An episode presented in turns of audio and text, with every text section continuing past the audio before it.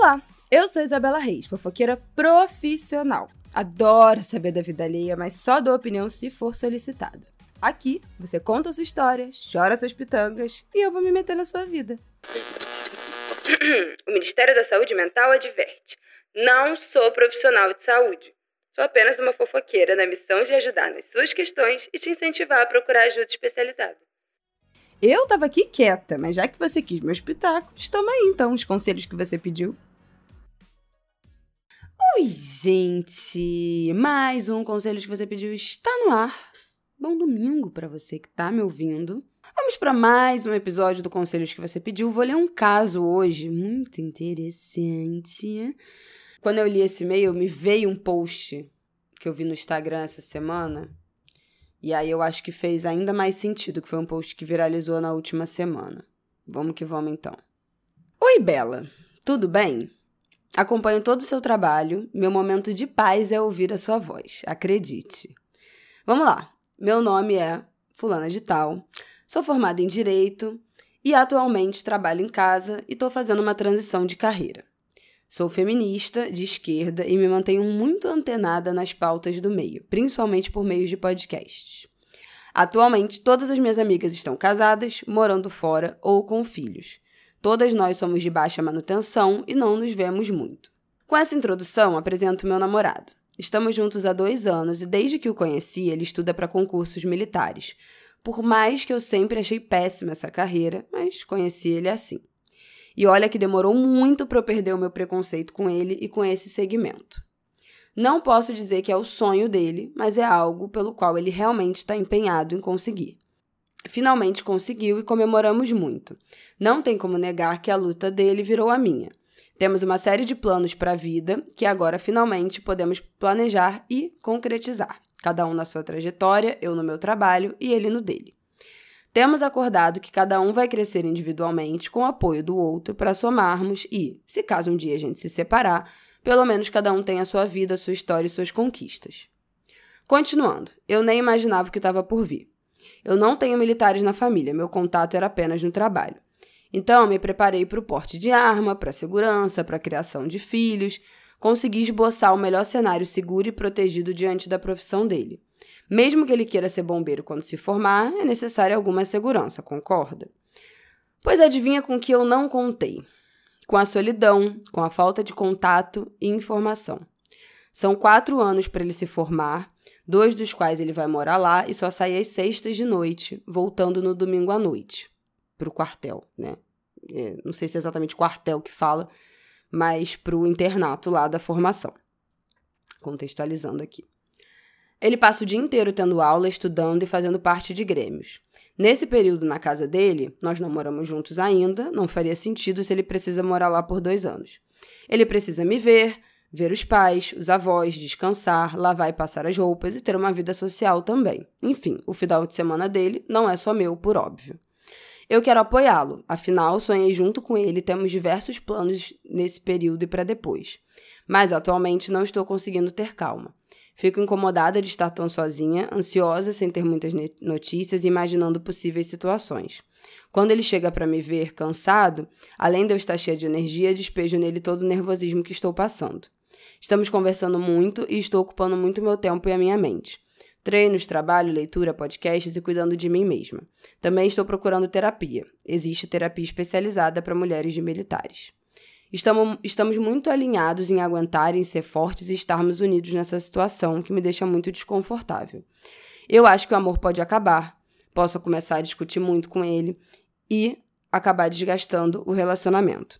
Sinto que o sucesso depende de mim, da minha resiliência. Não que também não dependa dele, que não tenha parte dele me ouvir, ser honesto e presente quando pode. Enfim, queria um conselho, ainda não consigo organizar as ideias. Tendo passado, tenho passado dias com a mente muito cheia. Não sei se vou dar conta, mas quero muito conseguir. Nosso relacionamento é ótimo, ele é ótimo, nos fazemos bem, temos o apoio de todos, mas é isso. Esse caso, quando eu li ele, ele primeiro me tocou num lugar de mulher de médico.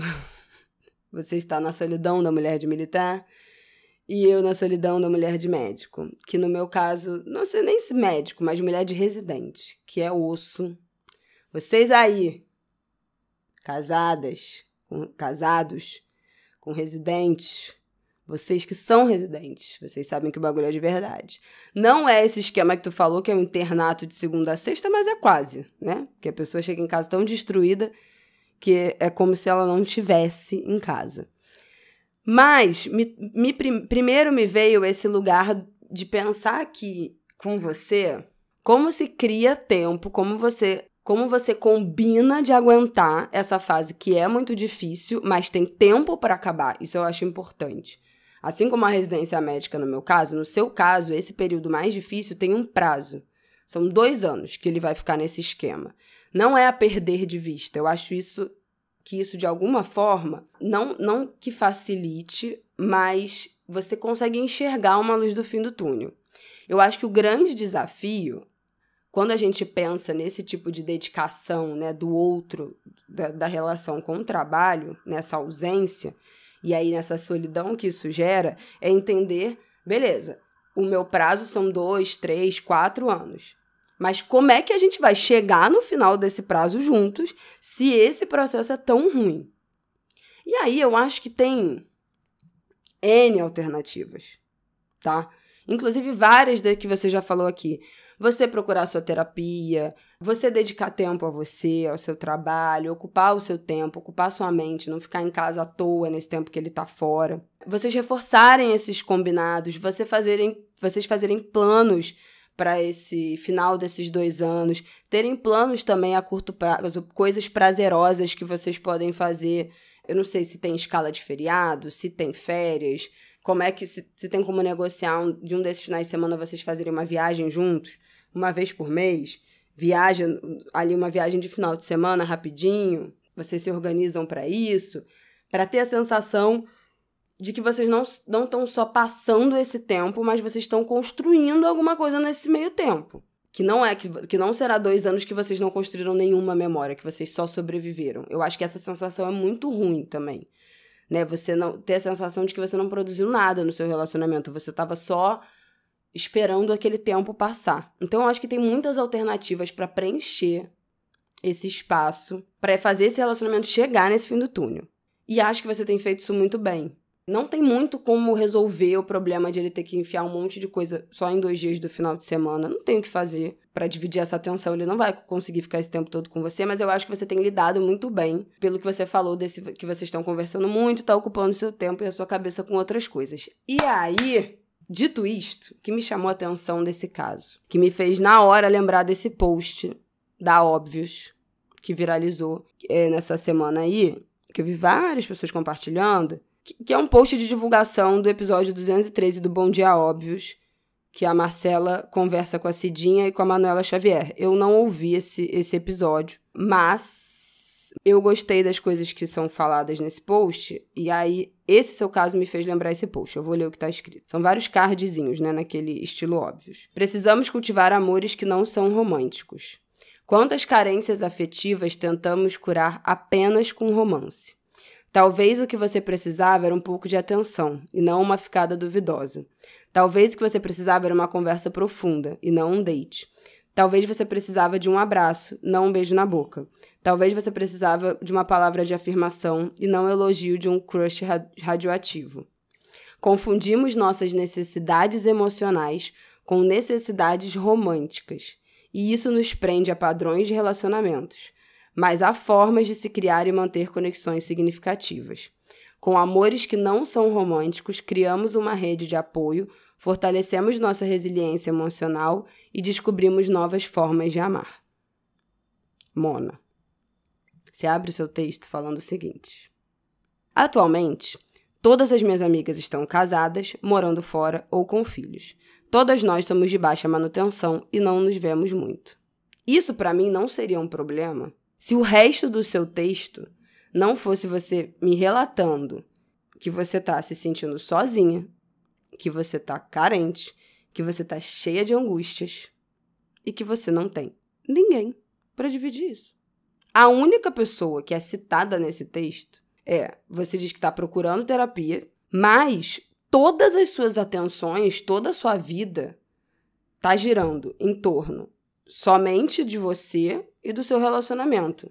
Você não cita que passa tempo com a sua família, passa tempo com seus amigos, até porque você disse que você é de baixa manutenção, que você desabafa, que você conversa com outras pessoas sobre isso. E aí você fala, quando ele chega cansado, além de eu estar cheia de energia, despejo nele todo o nervoso que eu tô passando. Não estou dizendo que o seu namorado não seja um canal para você dividir as suas angústias, os seus medos, essa sua solidão, o que tem te afligido. É claro que é um, um, um canal, especialmente porque isso também tem a ver com a rotina que vocês estão enfrentando agora. Mas eu lembrei desse post porque eu acho que você está se sentindo muito sozinha, porque a única relação que você tem nutrido é a sua relação com seu namorado. E agora ele fica cinco dias da semana longe de você. E os outros dois ele precisa dividir entre você e outras pessoas. Ninguém vai dar conta de aplacar namorado nenhum, nem ele, nem nenhum outro que tivesse todo o tempo do mundo, vai dar conta de aplacar todos os sentimentos, toda a sua carência, toda a sua necessidade de dividir, de compartilhar coisas, de, de troca, de desabafar, de um ombro amigo, de um carinho, de um acolhimento.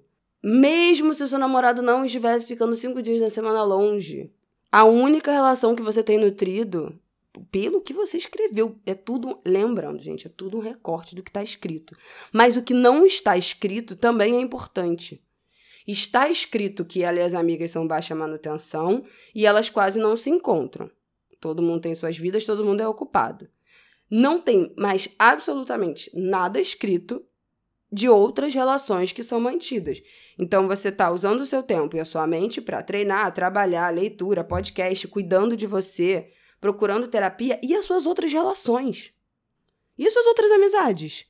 E a sua família. Não sei se você tem uma relação boa com a sua família. Mas assim, nesse final de semana que você não tem o trabalho, que você já malhou cinco vezes na semana, que você já ouviu todos os podcasts, não tem nenhum episódio novo, até saiu Conselhos no domingo, que você já tá de saco cheio de todos os seus livros e que o seu namorado tem que encontrar os pais e os avós e descansar um pouco, o você não tem mais nada, ninguém a recorrer, ninguém a... nada. Cadê as suas amigas para ir num show, para você sair com as suas amigas e os filhos dela, para você fazer uma chamada de vídeo com a sua amiga que mora longe, ficar duas, três horas conversando, contar como é que tá a sua vida, ela contar como é que tá a vida dela? Eu fiquei um pouco assustada. Eu acho que isso é normal, tá? A gente tem essa tendência de centralizar tudo, todas as nossas necessidades emocionais, é isso, né, que estava no post, em parceiros em relações afetivos sexuais. Mas as nossas necessidades emocionais não são só nutridas pelos nossos parceiros, por mais amigo, companheiro e maneiro que ele seja.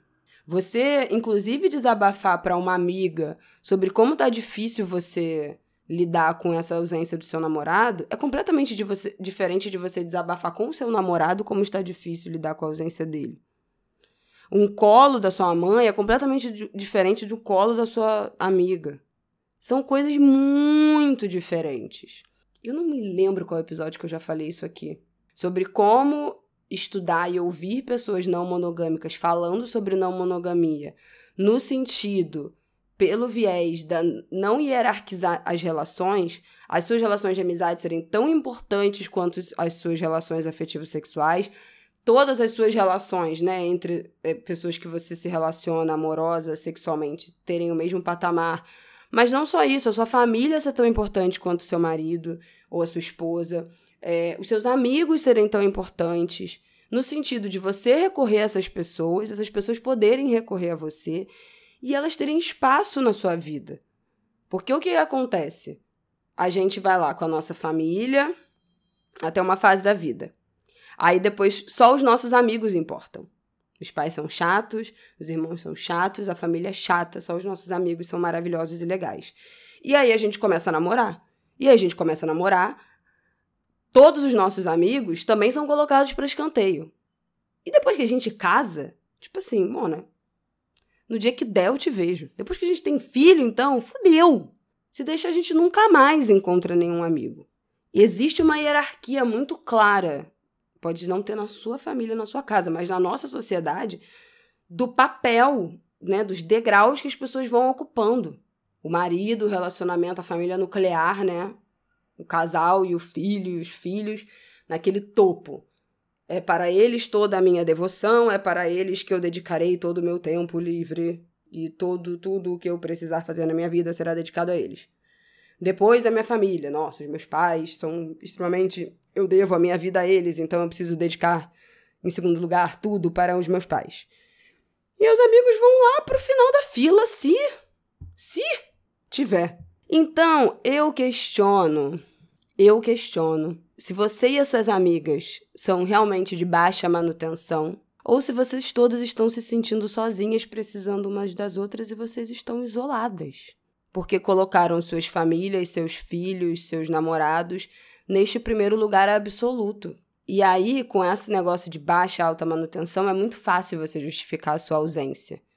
A sua ausência com o outro, a sua ausência do outro na sua vida, do quanto você se exime de, de ir atrás, de se, de se buscar essa relação. É muito fácil dizer, ah, eu sou de baixa manutenção, para mim tanto faz estar ou não estar com os meus amigos. Eu não acho que para você tanto faz, porque você está passando por um momento bastante solitário e que o seu namorado não vai dar conta de suprir toda a sua essa sua carência e essa necessidade emocional. Você até precisa, precisaria de mais tempo com seu namorado, mas talvez isso não resolvesse o seu problema. Eu acho que você deveria ocupar o seu tempo com outras relações e não só com outras atividades. São coisas diferentes. Você pode encher, socar sua agenda de atividade. O dia vai acabar, você vai deitar na cama e você vai continuar se sentindo sozinha e você vai continuar nervosa e sem ter ninguém para conversar, sem ter ninguém para desabafar até o seu namorado chegar em casa no final de semana. Então, minha amiga, chegou a hora de retomar os seus laços de amizade, de conversar com as suas amigas, de dividir com as suas amigas ou de fazer novas amigas, sei lá. Falar sobre isso, talvez vocês estejam exatamente na mesma página. A gente tem vivido de forma muito individualista, muito eu aqui com os meus problemas e eu me resolvo. Eu falo, eu falo com conhecimento de causa, porque eu sou assim. Eu resolvo tudo sozinha, eu faço tudo sozinha, eu só vou contar para as minhas amigas depois que tudo já passou. Eu era assim, não sou mais. Estou em tratamento. Estou melhorando cada vez mais. Hoje em dia eu já conto no olho do furacão, mas eu nunca contava. E aí eu, eu já falei isso aqui, elas viravam para mim e falavam: "Mas por que, que você não falou nada antes?" Aí eu falava: "Ai, não sei. Aí agora eu já conto, já falo logo, já peço ajuda. Porque isso te dá clareza, sabe? Nos seus pensamentos. Você falar, você ouvir uma opinião, uma pessoa te questionar. Isso traz clareza, além do sentimento de você se sentir acolhido. Eu não sei se ele vai conseguir te dar o acolhimento que você precisa, e que talvez sejam as suas as amigas que digam, tipo, pô, amiga, que merda. Que merda essa situação. Porque ele não vai virar e vai falar, pô, realmente, amor, talvez vire, sei lá, mas assim, ele não vai achar tudo terrível, porque é o sonho dele, entendeu? Também. Então, talvez vá vir de uma amiga o cara, que, que merda, que coisa horrorosa essa escala, que coisa horrível está passando, que você esteja precisando tanto ouvir. Que talvez não resolva os seus problemas, mas vai te dar a sensação de estar menos sozinha, que é a sua reclamação. O título do seu e-mail é A Solidão da Mulher de Militar. Você poderia ser mulher de militar, de médico, de advogado, de, de qualquer coisa, gente de qualquer profissão.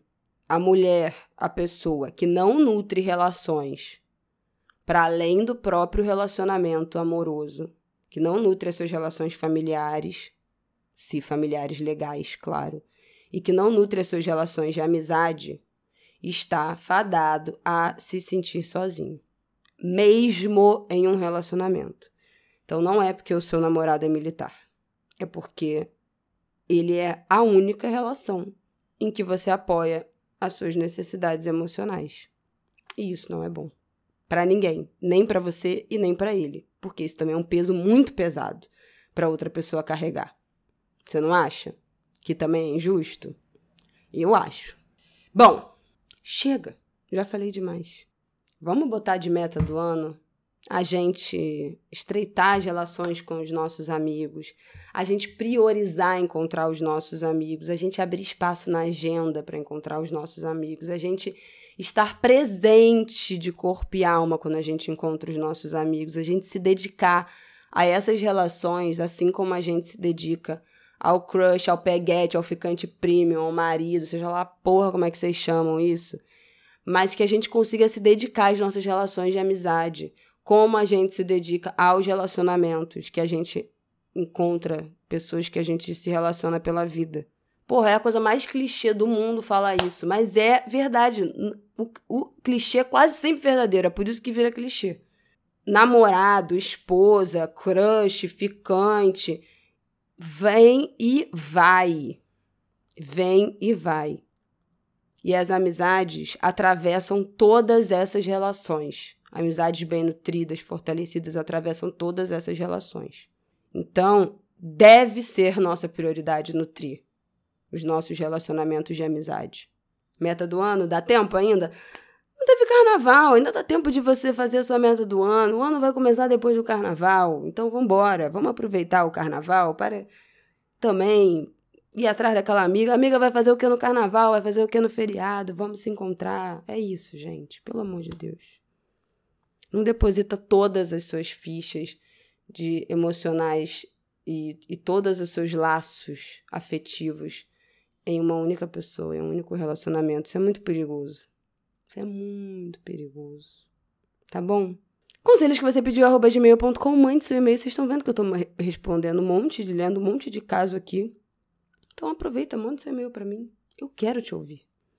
E se vocês tiverem sugestão de tema para eu falar livremente também, também aceito sugestão. Para eu viajar aqui, refletindo, sem que tenha um caso por trás, também tô aceitando. Ainda tô pegando no tranco, né, gente? Início de ano ainda. Ainda tô pegando no tranco, ainda tô pegando no tranco, mas vamos que vamos. Beijo para vocês, bom domingo, boa segunda-feira, boa semana. Eu nem sei se domingo que vem a gente se encontra porque é domingo de carnaval. Pelo amor de Deus, talvez eu peça uma folga aí. Mas a gente vê. Beijo!